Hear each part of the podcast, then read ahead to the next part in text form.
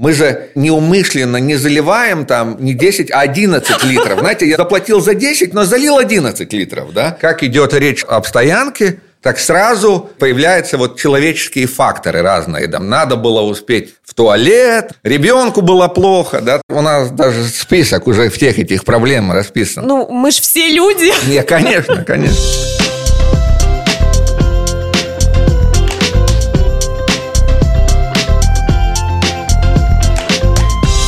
Всем привет! Меня зовут Ольга Петрова, и вы слушаете мой подкаст «Отчаянный оптимист. Как выжить в мире, где все очень дорого». Герои делятся опытом, а эксперты – полезными советами. Присоединяйтесь! Когда я пришла работать в Делфи, я заведовала такой рубрикой, как Делфи Репортер. Ну, это когда читатели делятся историями, проблемами, мы о них пишем, ищем решения, дергаем ответственные инстанции – так вот, одной из любимых тем были штрафы за парковку. Просто невероятное количество жалоб приходило с фотографиями, историями. Сейчас с этим стало как-то потише. То ли просто народ в интернет перешел, ну, в тот же Facebook, где они об этом всем пишут, жалуются, то ли ситуация изменилась, и водители просто привыкли к самой системе, к тому, что сегодня припарковаться бесплатно в городе уже практически невозможно. Не планируется ли в этом году повысить цены на платные парковки? Почему приложение для оплаты паркинга жутко тормозит? Почему контролеры появляются из ниоткуда? Почему бывает так, что штрафа за стеклом нет, а в почтовом ящике уже постфактум письмо от взыскателя задолженностей? И, наконец, как обстоят дела с платными парковками в других городах Европы? Обо всем об этом сегодня и поговорим. А в гостях у меня член правления Европарк Мартин Шмейсит. Здравствуйте. Здравствуйте. Вы за рулем? За рулем. За парковку Европарк, как сотруднику Европарка, вам, наверное, платить не нужно. Нет, мне нужно платить за парковку, потому что мы оператор. Мы не владеем этими парковками. И это, наверное, тоже часть сегодняшней беседы, потому что есть э, очень много водителей, рижан, которые как бы, ну, не знаю, не различают, не понимают всякие вот эти моменты, что, например, та же самая Rīgas satiksme, которая оперирует стоянками э, на улицах, у них как бы есть монополия на именно городские стоянки, которые в рубежах красных линий. Мы в основном оперируем или частный сектор, то есть частные парковки, э, или по договору государственные и муниципалитетские парковки, которые как бы вне красных линий. Нам, как оператору и как компании, ни одна из этих э, парковок, которые мы обслуживаем, не принадлежит. Понятно. А вот скажите, мы действительно движемся в сторону того, что скоро бесплатно парковаться будет просто уже негде? Ну, например, я про себя скажу, я когда выезжаю в город, я психологически просто уже готова, это как само собой, что придется платить, если хочешь парковаться в городе. То есть, и, конечно, я очень радуюсь, когда удается найти что-то бесплатное, да, местечко, где встать. Но, в принципе, для меня это уже как бы само собой. Но мы действительно движемся в том направлении, что бесплатно нигде скоро мы не припаркуемся. Ну, это очень такой как бы интересный вопрос, и о нем э, можно действительно очень много говорить. Я могу, может быть, привести несколько таких э, примеров. Вот вы говорите, негде припарковаться бесплатно. Или где-то есть, где-то нет. Ну, во-первых, если взять, опять же, то же самое Rīgas satiksme, то платная парковка на улицах у нас все-таки с 8 утра до 8 вечера. И в субботе это с 8 до 5. То есть, если взять календарный месяц э, в целом, получается, что, в принципе, бесплатная парковка даже больше, чем платная. Да? И об этом как-то э, тоже никто не говорит. Да? Ну, здесь опять появляются какие-то другие моменты, что, конечно, нам же не надо ночью, нам надо днем и так далее, и так далее. Да? Вот недавно, например, вот только что была вот эпопея про парковку у оперы. Ну, я, наверное, вообще про эту тему каждый день думаю, да, поэтому мне немножко легче, но мне сразу как бы так вот стал такой вопрос. Ну, хорошо, да, конечно, там зеленые правы, что да, это, наверное, территория парка и, и вообще и почему и как, но в то же самое время посмотрим на противоположную сторону той же улицы, где огромное количество парковочных мест отданы одной конкретной государственной угу. учреждению, которая при том занимает э, практически весь квартал и при том занимают 24 часа в сутки. Когда я начинаю об этом думать, у меня появляются вопросы. Дальше пример за железнодорожным вот этим возвышением. Там сейчас, где закрыли часть центрального рискового рынка, огромную территорию отдали Rail Балтику под бесплатную стоянку для э, строителей. И вот у меня возникают вопросы. Ну, с одной стороны, я понимаю, что ну, и тем надо, и этим надо, да? Но, наверное, вот не хватает какого-то такого все-таки общего взгляда на эти вопросы, потому что ну, мне непонятно, почему государственное учреждение, у которого, например, во-первых, рабочее время, ну, наверное, не 24 часа в сутки, во-вторых, то количество стояночных мест, которое там занято, да, ну, наверное, все-таки можно как-то оптимизировать. Да? Почему вот сотрудники государственного учреждения не стоят на вот этой рыночной стоянке, да, которая, да. да, и почему город, спросом имеющие стоянки, например, вечер, да, почему после пяти или шести нельзя эти стоянки отдать посетителям оперы? Почему эти стоянки нельзя отдать иностранцам, которые приезжают к нам в город, которые готовы заплатить эти деньги, чтобы все-таки поиметь эту возможность поставить туда машину? Да? Город мог бы поймать там трех зайцев э, сразу, да, да, да, да, да. обеспечить доступность, о чем мы тоже, наверное, поговорим угу. еще,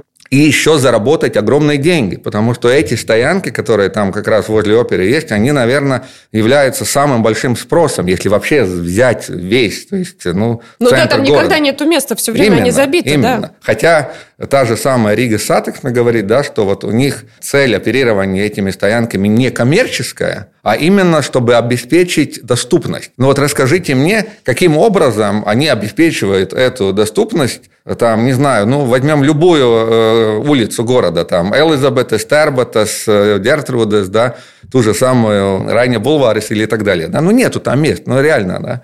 В Европе там есть решение, где ты даже не можешь заплатить больше, чем за два часа. Ты должен оттуда уехать, чтобы освободить место другому, да. То есть, ну, есть вот эти всякие моменты, где просто если взять и подумать про конкретные места и что там правильно и что неправильно, я думаю, что мы могли бы достаточно быстро решить эти проблемы. Потому что я ничего не имею против там, э, государственных учреждений, которые имеют вот эти там э, резервированные парковки и так далее. Но я вижу, что сделали, но не подумали до конца. То же самое можно сказать про многие парковки в городе, которые сейчас за последние там, 5 лет э, до ковида еще построили в этих спальных районах. Да? Говорили, надо, надо, надо. Ну, я поехал, посмотрел, да, парковки построены, все отлично. Но половина этих парковок забита машинами, которые вообще никогда оттуда больше не уезжают. То есть кто-то нашел себе прекрасный способ просто разместить свой автомобиль там? Да, мы сделали, мы какой-то шаг сделали, да, мы что-то обеспечили, но вот не хватает этого ежедневного оперирования планирования не хватает того, чтобы кто-то ну, думал,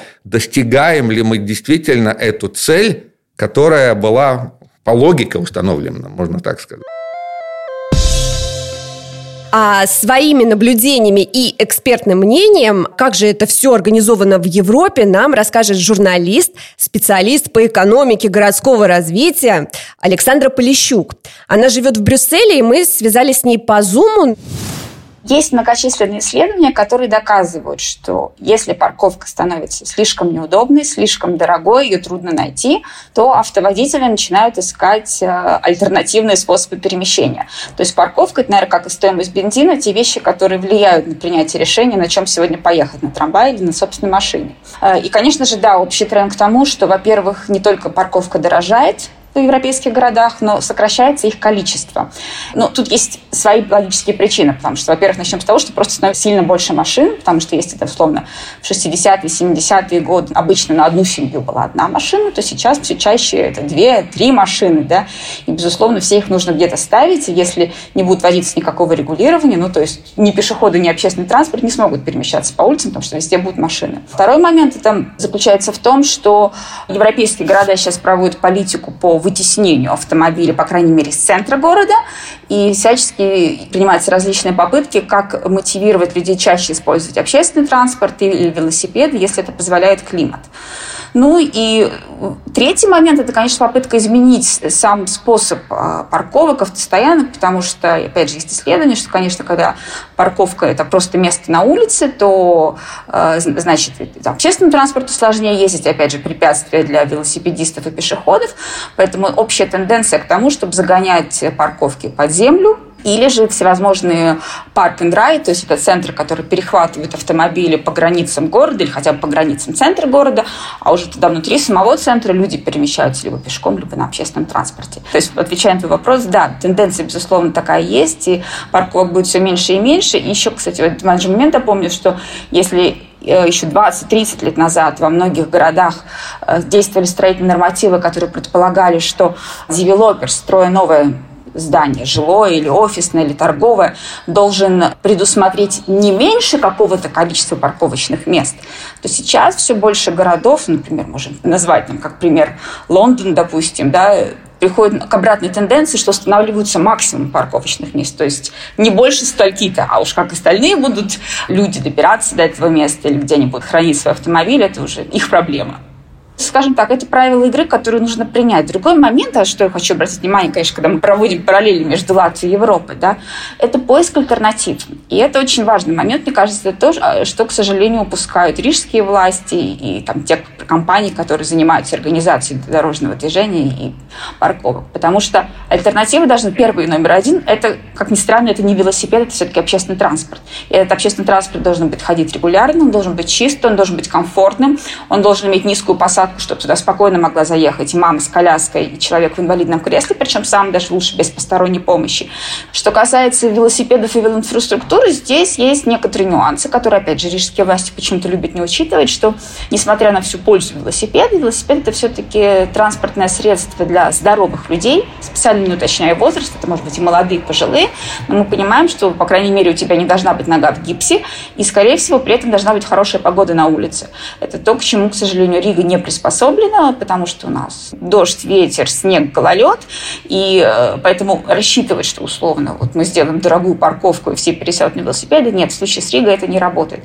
Кстати, велосипеды, если посмотреть по Европе, они вообще не столь популярны. Там средняя полоса Европы, типа Голландии, где плоская местность, относительно постоянная погода. Если слишком жарко, как, например, в Италии, Испании, и, и тем более гористая местность, да, они также довольно редко используют велосипеды для перемещения и предпочитают автомобили автомобиля. И тут тоже есть зависимость, что, в принципе, если власти понимают, что они не могут всех пересадить на альтернативные э, виды транспорта, то обычно именно как раз в этих городах парковка остается относительно дешевой. Так что сейчас мы потом дойдем до вопроса ценовой политики, да, то я скажу, что, например, юг Европы по-прежнему сохраняет дешевые парковочные места, просто потому что там нет особенно альтернатив. Да, я хотела сказать, что вот из тех перечисленных э, пунктов относительно европейских городов э, в отношении Риги ничего не работает. Ни общественный транспорт, ни парк and ride, ни велосипеды. То есть у нас как бы альтернатив в принципе нету. Еще, кстати, есть два момента, которые упустила. Первое, это все-таки, вот мы тоже, опять же, есть исследование, и, в принципе, мы это по Риге видим, что очень большой трафик э, э, создают родители, которые отвозят детей в школы или какие-то кружки, или детские сады. И в Европе этот вопрос в основном, конечно, решается с помощью школьных автобусов. Причем школьные автобусы возят даже самых маленьких детей, то есть там моему ребенку 4 года. Но мы живем рядом со школой, но, в принципе, большинство ее подъезжают, приезжают в школу на школьном автобусе. Именно потому, что условия для парковки настолько неудобные вокруг школы, да, то есть ты даже не можешь высадить ребенка. То есть там просто нет парковочных мест, там еще велосипеды могут подъехать, а парковочных мест возле школы нет. Ну и плюс это удобно, тебе не надо тратить время на то, чтобы увезти и ты не создаешь пробку на улицах.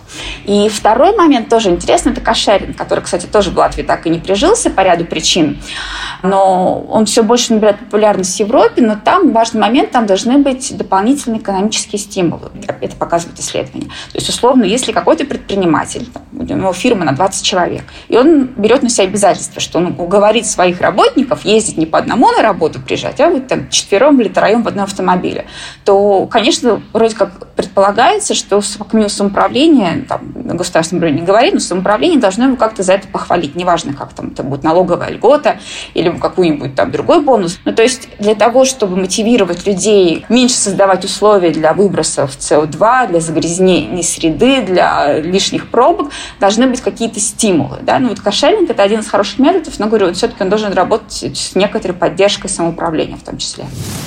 Насколько я понимаю, у Риги, вот на ваш взгляд, нету какого-то такого четкого видения, да, как это все должно развиваться. А вы вообще вот как операторы парковок там с тем же Рига Сатексом, с вашими, может быть, конкурентами, вы как-то собираетесь в какие-то рабочие группы, чтобы это все вот развитие это обсудить? Или каждый в одиночку это? Вы знаете, э, мы старались. Это была инициатива Европарка сделать э, такое общество, и мы Э, свое время, лет 10 назад, с одним оператором выдвинули эту и юридически установили эту бедрибо, да? угу. но, к сожалению, ну, особенной отзывчивости в этой связи нету. Хотя, конечно, игроков не так много, мы, в принципе, друг друга знаем, мы можем, в принципе, позвонить друг другу, да, но у каждого есть, э, наверное, какие-то свои причины. А почему? Вот как я вы не думаете, знаю, почему я, нет? Я, я, я не знаю, не, не знаю. Я, собственно, имею опыт такой достаточно плачевный с городом, потому что я, когда туда был несколько раз приглашен, и меня спрашивали, вот, ну, что нужно сделать, знаете, после третьего раза меня больше не приглашали просто, да. Потому что, ну, я не популярные вещи, наверное, ими рассказываю. Я а, не а знаю. что вы предлагали, расскажите? Что такого вы предлагали? Нет, ну вот это, это самое, что если мы ставим знаки и кому-то что-то резервируем, ну разве трудно подумать дальше, что эта резервация может относиться не ко всему кварталу, а все-таки, например, к 10 местам. Дальше это может быть только по рабочим дням в рабочее время. В остальное время это может быть платное для любого, это может бесплатное быть какое-то ночное время. Ну, то есть нужно думать, какие цели, в каком времени мы хотим достигнуть, как мы хотим лучше всего вот эти стоянки использовать. Да? Ну вот, кстати, пока готовилась к нашей беседе, я посмотрела, почитала про то, как это делается в Европе, в Мюнхене или где, в Германии в каком-то городе было, у них прямо там разные разноцветные зоны, где можно стоять там два часа, где можно столько-то часов стоять, и как-то у них все вот так вот, мне кажется, очень хорошо, ровненько, четко работает. Ну, ровненько, четко – это одно. Просто, конечно, время, за которое развивался этот бизнес, э, в том числе там в Европе, Скандинавии, он, конечно, не сравним э, с той ситуацией, где мы. Да? У нас просто, с одной стороны, огромная недостаточность парковочных мест. С другой стороны, мы эту недостаточность неправильно используем. Да? Нам нужно просто подумать, каким образом лучше всего каждое конкретное место мы можем использовать. Но в городе есть, опять же, действительно такие, ну как это называется, кричащие угу. примеры, где опять же, какие-то стоянки кому-то отданы и просто используются под стоянку на весь рабочий день, например. Человек приезжает утром в 8 и уезжает в 6 вечера. Люди, которые приезжали бы на полчаса, на час, на полтора, они не имеют этой возможности.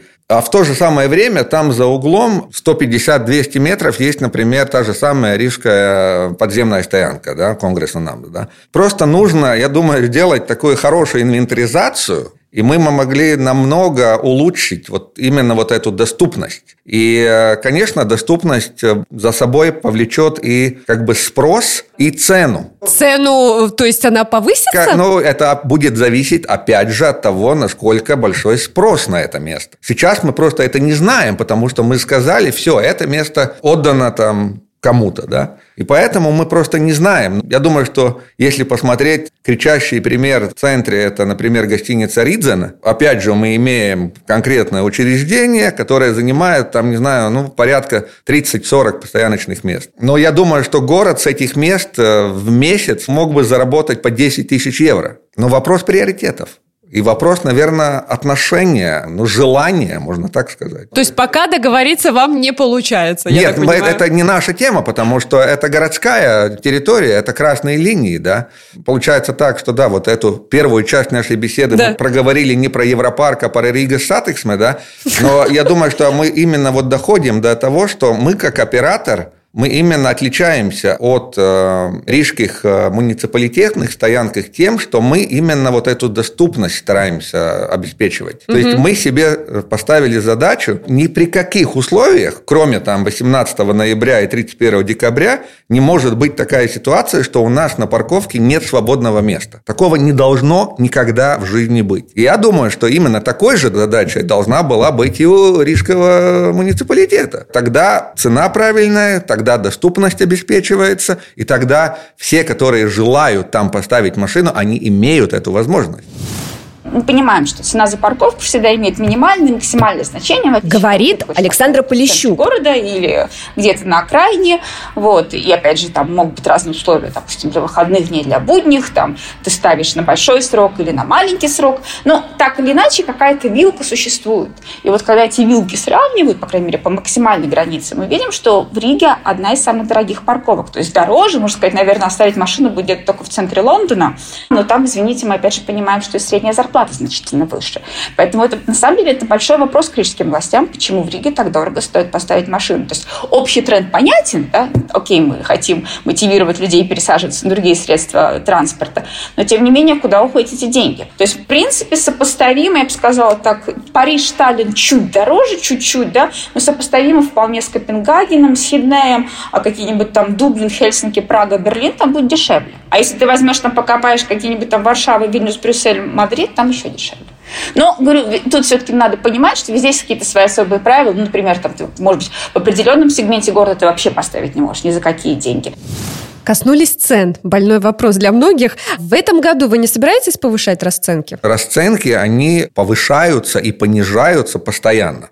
Понижаются? Потому что, да, конечно. Ну, возьмите период ковида, мы цены снижали даже до 50%. А, это все было зависит... Все сидели по домам, э, видимо, ну, не заметили. Э, ну да, потому Особо. что люди просто не приезжали, да. и это, конечно, и сейчас мы чувствуем, потому что поведение клиентов мы видим, что меняется. Да, люди стали не каждый день ездить на работу и так далее, и так далее. И все это влияет на спрос опять же, стоянки. И мы, как оператор, мы предлагаем и абонементы, и дневной тариф, и почасовой тариф. И, конечно, мы видим, что, скажем, там спрос на абонементов сейчас упал, повысился спрос именно на дневной паркинг. Ну, соответственно, мы свою ценовую политику, опять же, регулируем под этот спрос, чтобы обеспечить доступность и свободные места. Ну, то есть получается, что в отличие вот а, от а, муниципальных парковок, вы достаточно эффективно стараетесь управлять, чтобы была доступность этих парковок. Ну, такая наша миссия, потому что, как я рассказывал, то есть э, мы же не владеем этими объектами, мы должны отчитываться перед а, нашими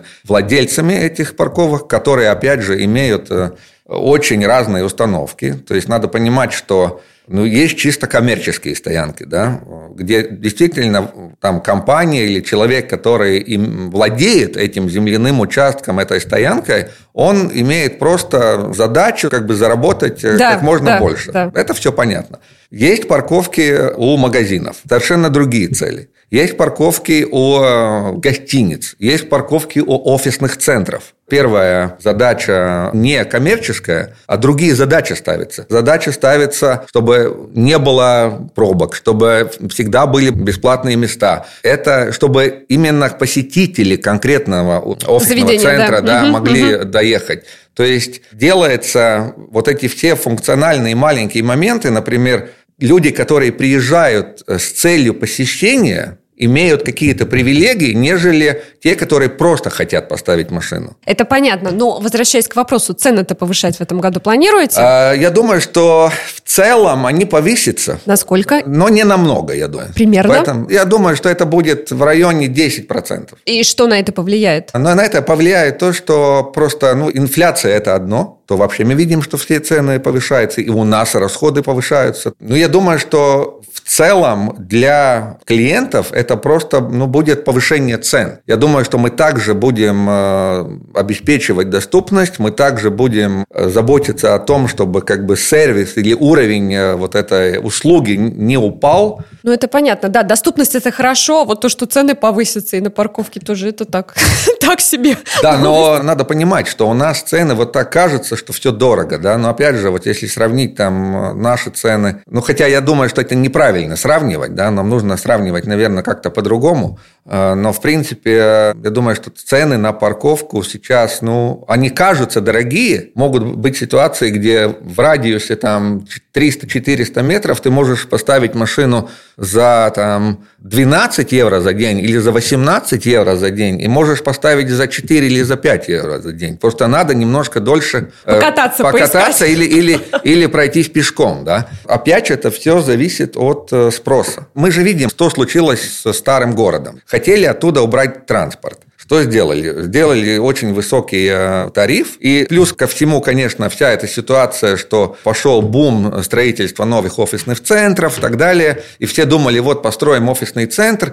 и там э, будут бесплатные парковки. Да? Угу. А что случилось? Прошло 3-4-5 лет, эти платные парковки пришли и на эти офисные центры. Почему Европарк ни одну стоянку не завоевывает? Понимаете, ситуация наоборот. Нам звонят и нам говорят. Вот да ладно, я хотела спросить, да, я помню, что в свое время, когда писала, опять же, эти жалобы, разбирала всех читателей, которые получили штрафы, очень часто звучало в ответах операторов, что магазин к нам сам обратился и попросил сделать парковку платной. Это реально так? Это реально так. Это реально так. Спросите Рими, спросите любого магазина, это реально так. Вы знаете, э, самый такой, может быть, шокирующий, наверное, пример, это будет из собственного опыта. Это был э, в то время Статойл, и это были конкретные стоянки на заправках. И э, ситуация следующая. Человек приезжает на заправку, оставляет машину у насоса да, и уходит да. на три часа. У насоса У насоса. И говорит, а где написано, что я здесь не, не могу, могу стоять? Ну, ну, это хамство. Ну... Но это хамство, но это единственный город по Прибалтике, где конкретные такие случаи были каждый день. Это когда еще не было парковочных мест Нет, на это было и есть парковочные места, но просто вся парковка, конкретно вот на Муитас улице, возле президентского замка, да, там просто нельзя было даже заехать на заправку, нельзя было доехать до насоса. Потому что просто вся территория была забита машинами. Ну, понятно. И тогда э, заправка позвонила оператору и попросила именно, разобраться. Именно, Это именно. понятно. Не идет речи, что мы же сейчас не платим за то, что мы просто заправляемся. Да? То есть мы платим за бензин, но мы не платим за то время, которое мы там проводим, если мы не пользуемся, опять же, вот именно вот конкретными стоянками. Да? Ну, мы это называем функциональные цели, которые имеет каждый конкретный объект, неважно, магазин, заправка, офисный центр – коммерческий э, объект. Все зависит от этих всех установок. Ну, что понятно. нужно. И они все, и офисные центры, и магазины, и заправки, они все сами вам звонят? Да, то есть если брать, э, скажем, лет, там, конечно, ну, 15 назад, то, конечно, было так, что мы предлагали свои услуги. Мы рассказывали, почему мы могли бы сделать так, что вам будет хорошо. И мы старались как-то да, занимать какие-то места и ну, сотрудничать, можно так угу. сказать. Сейчас я скажу, что 75% наших клиентов – это те, которые к нам обращаются. Это уже совершенно по-другому. То есть э, сейчас актуальны вопросы у больниц. Э, да, да. да. Это, ну, кстати, больное место, ну как бы да, да, да, да, да. это Но не опять, звучало, опять, да. Если нет доступности, ну, нужно как-то что-то решать. И, конечно, не все э, иногда удается с первого раза. И э, тут тоже очень много вопросов, потому что ну, у нас же ситуация какая? Ну, Та же самая детская больница, например, да, та же самая Там очень сложно найти место, кстати. Ну, никогда их не было, парковочных угу. мест их просто не было. Но про что мы можем говорить? Ну, конечно, те вот 30 или 50 мест, которые там вообще есть, они пользуются таким огромным спросом, то, ну, ну что поделать? Есть только сколько есть. Значит, нужно вкладываться, нужно строить, нужно облагораживать. Облагораживать, да, да, да. То есть, это нужно все заниматься. Но, опять, это не наша тема. Мы оператор, мы обеспечиваем технические решения, каким образом обеспечивать контроль и функциональность, но именно постройка стоянки – это вопрос владельца. А если взять, ну, опять же, вот сектор там, больницы или любой другой, всегда приоритеты другие. Получается, что да, надо стоянку, но всегда она как бы, ну, последняя в очереди когда мы говорим про Европу, мы понимаем, что здесь много частных домов. Соответственно, практически у каждого частного дома есть какой-то свой гараж. Говорит Александра Полищук. И если это все-таки э, новостройки или какие-то даже строительства более поздние, там очень часто есть подземный паркинг. Это та проблема, которая не решена в наших микрорайонах в советской постройке, где вообще предполагалось, что не у каждой семьи будет машина, да, и получается, что все эти машины, они стоят где-то во дворе, да. Условно Европа, она заведомо находится в более привилегированном положении, потому что уже в 70-е, 80-е годы у них было много машин по сравнению, там, не знаю, с Советским Союзом. И, конечно же, этот вопрос так или иначе продумывался, и сейчас им легче. Другой момент, что все равно, видимо, все-таки есть общая тенденция, что люди действительно отказываются от машин, потому что это дорого, неудобно.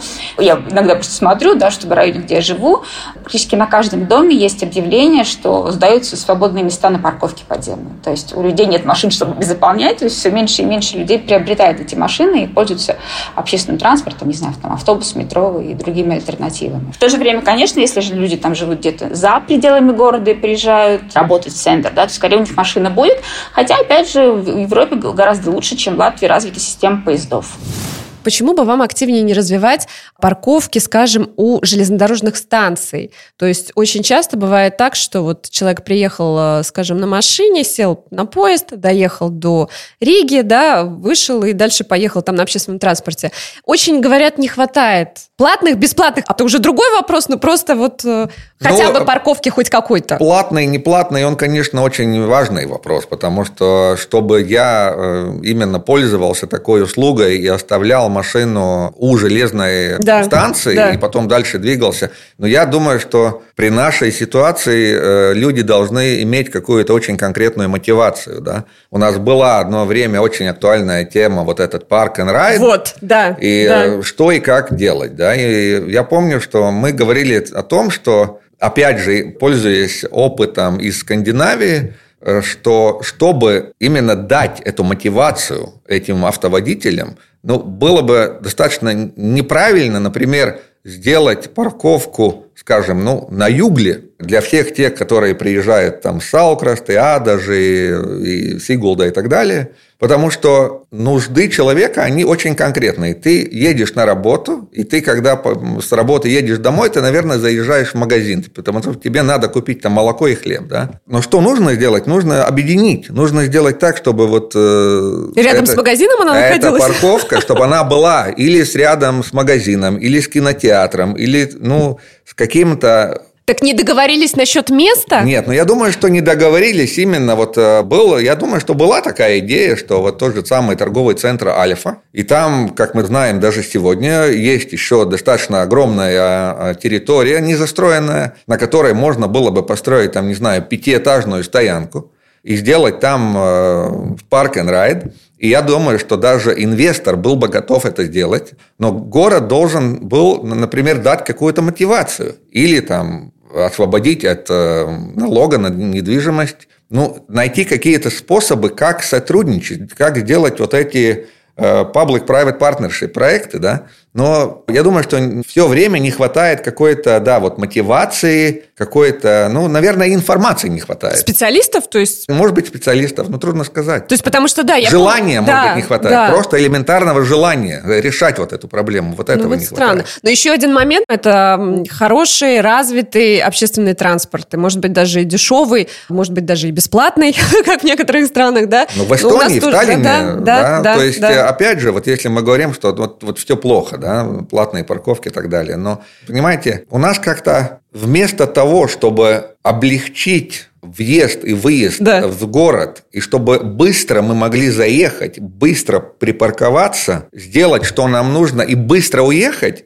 мы вот, например, на артериях, которые та же самая у нас улица Лачплэша, ну, я не понимаю, почему на улице Лачплэша сделаны платные парковки. Почему там нет движения двухстороннее по двум полосам? Мы могли выехать и въехать в город просто в три раза быстрее. И это снижение этих СО2, это просто быстрее мы достигаем цель, это как я люблю называть этот певенот авертиба. Э, добавленная Добля... стоимость, да. Добавленная стоимость нашей эффективности. А сейчас там Rīgas satiksme, да? Да. А если бы вам предложили Европарку, вы бы согласились? Нет, мы считаем, что неправильно делать парковки на улицах, потому что, знаете, вот те же самые скандинавы, когда приезжали, до сих пор ну, просто мы имели более такой четкий контакт, всегда спрашивали, вот почему у вас такая ситуация, что улицы, которые построены и предназначены для того, чтобы по им ехать, они как-то сразу какая-то часть улицы отдается под стоянки. Хотя э, предназначение да. совершенно другое, да.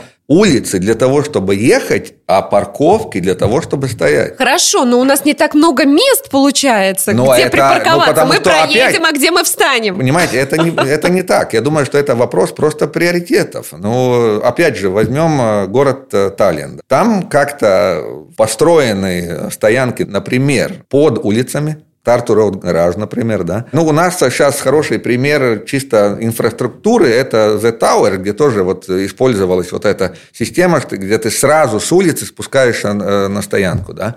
Просто, ну, я думаю, что не было этого желания, не было этого приоритета этим заниматься. Да, вот я, кстати, почитала, посмотрела тоже ролики, как вообще в мире это все делается. Ну, я уже не говорю о Сингапуре, где там просто космос, когда лифты поднимают эти машины, паркуют их, да. Но даже там, ну, например, в Австралии там тоже многоуровневые парковки, смарт-парковки, которые реально ты подходишь, кнопочку нажимаешь, автомобиль поднимается, расставляется, точно так же спускается, и это не занимает много места, то есть куча технологических даже решений, которые позволяют сэкономить место и вместить все машины. Даже не надо от машины отказываться, и будет место. Но у нас вообще ничего не происходит в этом Я плане. Я могу рассказать, да. Но, к сожалению, к сожалению, мы живем при таких погодных условиях, какие они есть. И, к сожалению, или Просто мы уже сейчас имеем опыт, и в городе есть несколько объектов, где есть такие, но небольшие стоянки, вот эти автоматизированные, да. Но проблема в том, что можете сами представить, вот эта губа снега, которая приезжает утром на работу, она заезжает вот на эту парковку, ее поднимают там куда-то, да. Под этой машиной стоит другая машина, да, и вот эта вся вот, не знаю, как это назвать, да, льется просто на эту машину ниже, да. И параллельно вся вот эта металлическая конструкция, она обливается этой солью, этой грязью и так далее, да, просто пока мы будем лить соль на улице, пока мы будем э, ехать нечистыми машинами, ну, просто эта технология для нас, она просто не годится, можно так сказать стоимость организации уличной парковки, она ну, почти там, в 10 раз дешевле, чем организовать там ту же качественную подземку, а может быть в 20, если действительно какой-то технологический уровень. Но тем не менее это окупается. И тут еще есть один важный момент, что когда города говорят, мы берем деньги за парковочные места, потому что мы хотим, чтобы вы ездили меньше, но тем не менее для водителей остается вопрос, а куда уходят их деньги? И вот, к сожалению, мне кажется, проблема Риги, что власти не предоставляют этого ответа. Потому что, например, когда в Таллине энное количество лет назад назад резко выросли цены на парковку, но власти это объяснили так, что зато мы вам делаем бесплатный общественный транспорт. И для многих водителей, для которых все равно важно приехать на машине, допустим, в городе и поставить машину, это все-таки аргумент. Он говорит, окей, я переплачиваю за то, чтобы моя машина стояла под окнами офиса, но зато, например, мои члены семьи в это время ездят на автобусе бесплатно. Это аргумент. Э, в Европе сейчас очень популярна, поскольку тема зеленой экономики, то ну, аргумент такой, что деньги, которые мы получаем за парковку, мы вкладываем в создание велоинфраструктуры, инфраструктуры, пешеходных променадов. Да даже просто, я думаю, что если бы водителю была бы четкая информация, что он платит за парковку, но зато во дворе его дома будет хорошая детская площадка, где будут играть дети, это бы работало. То есть, когда есть такая прямая взаимосвязь, или, например, вопрос безопасности. Окей, ты платишь за парковку, но зато самоуправление вот эти деньги направляет на то, чтобы поставить фонари, видеонаблюдение, по крайней мере, ты уверен, что с твоей машиной за время твоего отсутствия ничего не случится, там никаких хулиганов не размалюют. То есть эти все механизмы очень работают. Когда их нет, тогда начинают начинаются попытки уйти, поставить где-то, бросить ее там в нарушение правил. И опять же это вызывает такое раздражение масс, типа, что это мы так дорого платим. А в Риге, я все-таки до этого момента, мы действительно платим за парковку очень дорого по сравнению с другими европейскими городами.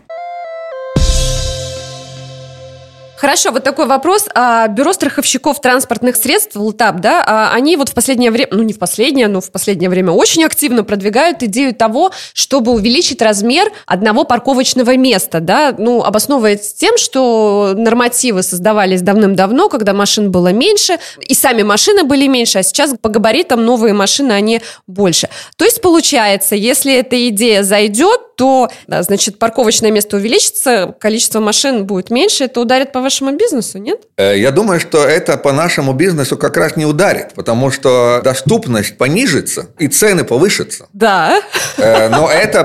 То есть вы то на то и выйдете? Это как раз ударит по доступности. То есть надо понимать, что вы говорите, да, вот LTAP, например, говорит, да, вот плохо то, что э, мы имеем много проблем с царапинами и так далее. Да, да. Но те же самые, например, например, немцы, посмотрите, как аккуратно паркуют машины немцы. Они, Они все пять раз аккуратно. будут тыркаться, пока он поставил четко на место, понимаете? Ну, наше наблюдение тоже, что эти 2,50 э, ширина парковочного места, которое сейчас рекомендованное, да, абсолютно окей, если мы все четко себя ставим в место, что надо стараться, ну, как можно ровнее ее использовать. Ну, слушайте, У мне кажется... просто нет этого отношения. Вот, вот. Ну, слушайте, переучить столько водителей, это же нереально. Ну, Легче ну, увеличить нас... место э, парковочное.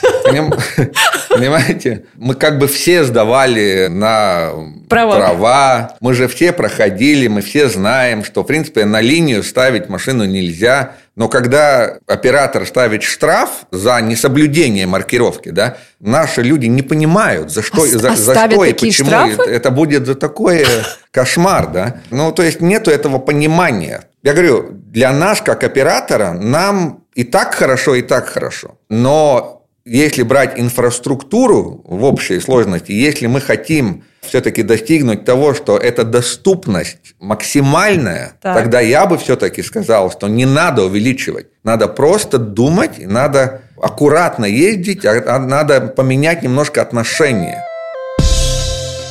А коснулись немножко штрафов, поэтому мы переходим, наверное, к любимой рубрике всех наших читателей. Рубрика «Жалобы от читателей». Тоже пообщалась э, с нашими читателями, коллегами и так далее, и они мне накидали список вопросов, которые попросили задать конкретно Европарку. Итак, почему у Европарк очень тормозит приложение? Вот, например, пытаясь произвести оплату, приходится ждать даже несколько часов, когда приложение позволит заплатить. Очень тормозит, а чтобы добавить карточку, тоже может пройти до получаса. Я сама, честно говоря, тоже несколько раз пользовалась, у меня тоже зависало, приходилось звонить в ваш центр.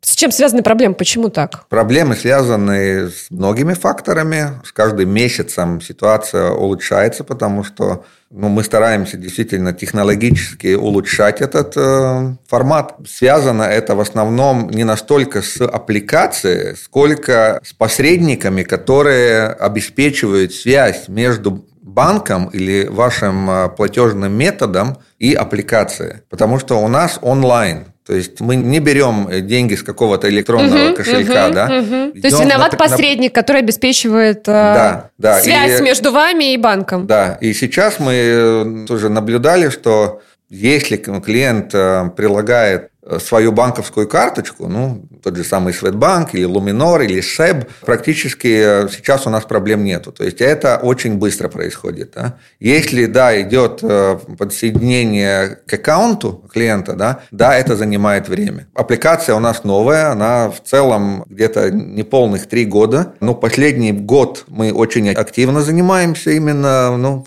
улучшением ее работы. И я думаю, что в ближайшем уже времени у нас будет и новая версия. Мы работаем сейчас над этим. В этом году появится? В этом году. В этом году я думаю, что это будет летом. Могу сказать, что будут э, очень такие большие улучшения по этому поводу. Хорошо, следующий вопрос. Вы не планируете ввести систему, когда на вашей парковке видно, сколько свободных мест? Ну, это вот как же, как, например, в Альфе там эти огонечки горят, красные, зеленые. Как на какой стоянке? Я думаю, что это будет э, вопрос э, будущего. Я думаю, что на многих стоянках это, наверное, и будет. Сейчас у нас стоит проект, вот, знаете, новый Nams, где да, новое развитие идет. Угу, да, там, угу. там как раз мы планируем ставить э, очень многие такие новые вещи э, появятся на этой парковке. Поэтому это будет вопрос времени. Это ну, то будет. есть планируется это все будет, как бы, да? да? Это, это все никуда все не денется.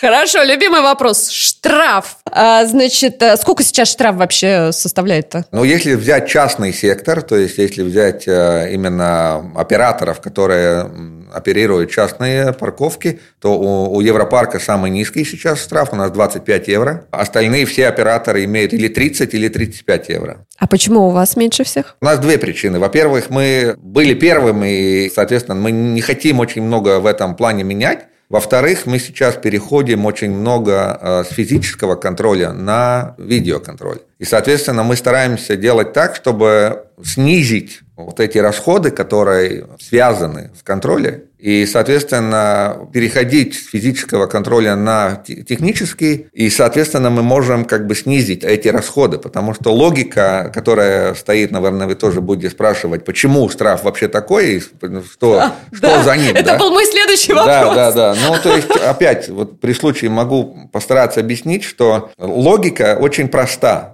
Если бы все клиенты, которые приезжают на стоянки, если бы все заплатили за вот это время, проведенное на парковке, нам же не нужно тогда иметь контроля, не нужно иметь штрафов. Ну, и, соответственно, понятно, да. как бы эта часть нашей услуги, она просто окажется не нужна. Да? Но это, к сожалению, не так. То есть мы же любим э, не заплатить, там, перестоять там, там, и так далее. Да? И, соответственно, вот э, что мы видим, что все-таки, как вы в начале разговора сказали, да, что ситуация за эти 20 лет э, существенно изменилась, то, конечно, ну, люди уже привыкли, что надо платить, то если не заплатил, то, скажем, их из трех разов двух тебя все-таки поймают. Да? Э, и сейчас с этим видеоконтролем мы уже видим все. Мы уже ловим 100%. То есть тут уже нет варианта проскользить как-то. И, соответственно, мы видим, что с видеоконтролем, во-первых, повышается мотивация у клиентов заплатить просто за услугу, и нет надобности никакой штраф получать. И с другой стороны, что мы просто четко знаем э, всех э, нарушителей, можно так сказать. Да? И это технически ну, можно сделать дешевле, нежели э, физическим контролером, который должен на машине ехать по стоянкам, да, и физические штрафы ставить. Да, вот про контролеров тоже есть вопрос. Почему они возникают так внезапно? Ну, это... Такое ощущение, что они сидят в кустах и караулят, пока ты приедешь, и не дай бог там не заплатишь или опоздаешь. Не, ну, знаете как, я думаю, что это очень хорошо, если люди так думают, что это так, с одной стороны. С другой стороны, могу уверить, что никто в кустах не сидит и никого там не сторожит. Ну, очень быстро они появляются. Ну, просто мы тоже знаем, понимаете, все опять же зависит от того, насколько конкретная стоянка имеет спросом, да, какой там оборот машин, да. Соответственно, мы планируем. Есть стоянки, куда мы заезжаем там по 10 раз в день, есть стоянки, где мы заезжаем 3 раза в день, да. Соответственно, я думаю, что наши клиенты тоже это знают. Тут мы как-то играем вот этот... Э... А то есть куда больше заезжают, там вы чаще как бы, конечно, да? Конечно, Караулите. Конечно, конечно. Хорошо, но бывает так, что это не то чтобы злостный неплательщик. Человек просто вот, ну, либо забыл, либо, а вот, кстати, неправильно, например, ввел какой-то символ в номере своей машины. Вы прощаете ему? Или, ну, вы входите в положение, ну, человек честно да, хотел стараемся. заплатить. Я, я думаю, что мы очень много поменяли за последние годы свое, как бы такое, как мы называем operational policy. И мы стараемся, конечно, входить в положение, ну, сказать, что мы прощаем, э, я не Понятие могу, прости. Э, но я могу сказать, что мы действительно смотрим, и э, даже наши контролеры сейчас тоже имеют возможность видеть на стоянках историю конкретного клиента или конкретной машины. Мы видим, что он, например, злостный нарушитель на этой стоянке уже там пять раз. Или он постоянный наш клиент, и он платит постоянно. У него что-то, наверное, может быть, случилось этим днем. Технологии позволяют нам а, видеть эту, информацию на данный момент, и, соответственно, мы тоже делаем какие-то выводы. А раньше вы этого не видели, да, мы при рассмотрении видели, жалоб? Да. А, ну вот это вот нововведение, которое вы да. при рассмотрении да. жалобы учитываете, да, получается? И то есть, если я не злостный не плательщик, а так получилось... Мы стараемся входить в положение, да, и так далее, хотя, как нам самим кажется, ну, такая немножко ситуация костная такая, да, угу. потому что, ну, мы же неумышленно не заливаем там не 10, а 11 литров. Знаете, я заплатил за 10, но залил 11 литров, да. Как идет речь об стоянке, так сразу появляются вот человеческие факторы разные. Там надо было успеть в туалет, да, у нас даже список уже в тех этих проблем расписан, да. Ребенку было плохо, да, там, ну. Ну, мы же все люди. Не, конечно, конечно. Читатели тоже сказали, что сталкивались с такой ситуацией, попросили прокомментировать, когда ты вроде зашел в магазин, значит, вернулся, ну, хорошо, да, ты нарушил по каким-то там причинам, ты вернулся, штрафа у тебя нет, соответственно, ты, может быть, даже забыл просто автоматом, забыл заплатить. Ты уехал домой, а постфактум через несколько недель уже приходит там э, письмо от взыскателя задолженности. Это человеческий фактор контролера? Это, Что это? Это, скажем так, тут надо понимать, конкретная стоянка была под видеоконтролем или под физическим контролем. Эта вся информация имеется на стоянке. То есть ты уже заезжая на эту стоянку, ты видишь, что или контроль производится видеонаблюдением, или там будет физический контроль. Соответственно, если ты на стоянке, где физический контроль, и ты пришел, и штрафа нету, ты, в принципе, можешь уехать и благополучно, э, скажем, ну, а, подумать, что ты выиграл в лотерею. Да? Соответственно, если там видеоконтроль, к сожалению, но штраф через неделю или полторы придет. Да? Э, что мы сейчас э, тоже технически стараемся разрабатывать, это система, у нас уже есть, например, та же самая торговый центр «Олимпия», что ты можешь заплатить за стоянку, если ты даже уехал в течение какого-то конкретного времени. То есть ты выехал со стоянки, почему-то не заплатил на месте, ты можешь зайти потом на наш сайт и заплатить в течение 24 часов за эту услугу. Если ты уже не заплатил, в течение этого времени, ну тогда опять ты получаешь уже счет по почте. Есть какой-то промежуток времени вот э, на платной парковке, вот Европарка, а, сколько я могу бесплатно постоять? Или все, я заехала и счетчик включился? Ну, Rīgas satiksme говорит, что у них можно стоять там, по-моему, то ли 10 минут. 5 минут. Понимаете, у нас как? Ну, мы же не заходим в гостиницу, да, поспать на 5 минут. Но мы не берем кусочек хлеба и просто вынимаем из пакета. Я только один взял, знаете, я же все не взял, да? Ну, то есть, э, такой вопрос, да, ты пользуешься услугой или не пользуешься все-таки? Ну, пять минут – это тоже услуга. Знаете, когда я работала вот в рубрике «Делфи репортер», это несколько лет было обратно, были и такие жалобы. Я почему про контролеров и спросила, которые как будто бы в кустах сидят и... Вы знаете, что я не могу сказать, что сто процентов. Ну, я да. тогда должен посмотреть угу, конкретный угу. случай. Но у нас по опыту все вот эти случаи, когда все говорят, что я там минуту или да, две, да, да, да. и мы потом поднимаем это дело дело и смотрим, а там 9 минут, там 15 минут, там 20 минут. Ну, человеку казалось, что я там не больше 2-3 минут. Да? А реально это было 18 минут. Но ему казалось, что это 3 минуты. Тоже бывает в нашей жизни. Все мы люди. Время остановилось в какой-то момент.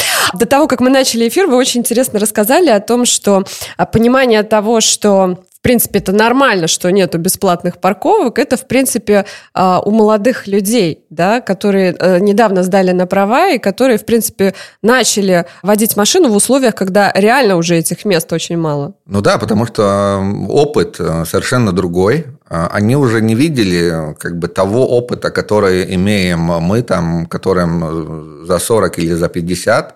Поэтому сейчас, да, мы очень много сталкиваемся с тем, что эм, отношение вообще к этому сервису, услуги э, именно от молодых людей совершенно другое. Они как-то сразу понимают, им э, и легче понять логику и пользоваться вот этими всеми приложениями и так далее. Мне самому трудно сегодня, могу сказать, что всеми этими технологическими инновациями, да, их настолько много, и э, действительно может казаться, что вот, ну что там парковка, заехал, заплатил, уехал, да, но в реальности это совершенно иначе. Мы имеем очень много продуктов, как мы это называем, которые предназначены для наших клиентов, для разных клиентов. Ну вот мы знаем, что в магазинах мы можем сейчас регистрировать номер, да. Мы знаем, что там, например, если ты приехал в гостиницу, ты можешь вот конкретное время, там, пока ты живешь в гостинице, ехать туда, заезжать, выезжать со стоянки угу. в это время, соответственно, по кратковременному контракту, можно так сказать. Поэтому, э, когда ты уже имеешь вот этот другой опыт, у тебя и не возникают вот эти вопросы. У нас такой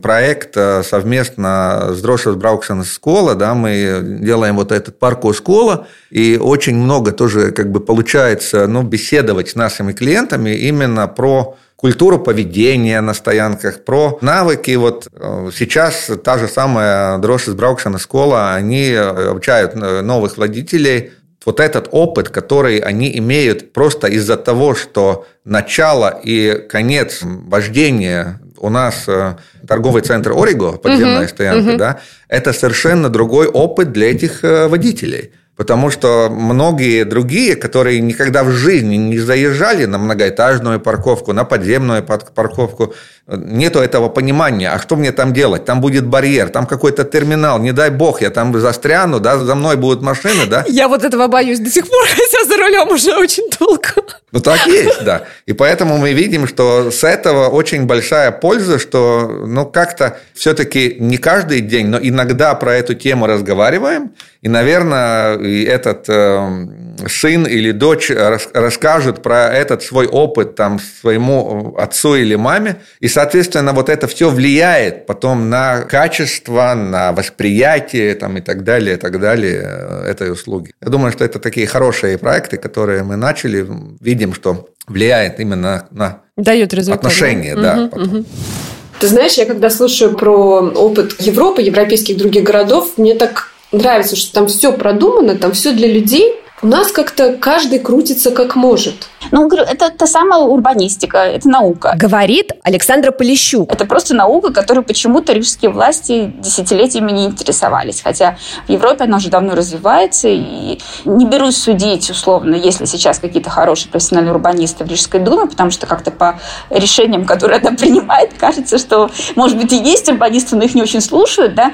Но на самом деле, то есть, говорю, тут даже не надо изобретать ничего нового. Нужно просто, во-первых, а, изучить изучить зарубежный опыт, б, понять, что нам подходит, что нет, с учетом климата, демографии, прогнозов популяции, еще каких-то ландшафта территории, потому что это тоже все важно. Какой процент жителей Балдерая готов пересесть на велосипеды, например. Ну, то есть это все надо посчитать, и когда ты понимаешь эту общую картину, ты можешь предложить для города то решение, которое будет оптимальным, и даже при этом вписаться в тот самый зеленый курс за счет сокращения количества автомобилей и парковочных мест в центре города. Напоминаю, что послушать все выпуски «Оптимиста» вы можете не только на портале Delphi, но также в Spotify, Apple Podcasts и на YouTube. Я вижу каждый ваш лайк, каждое прослушивание, и мне очень-очень приятно. Спасибо вам большое.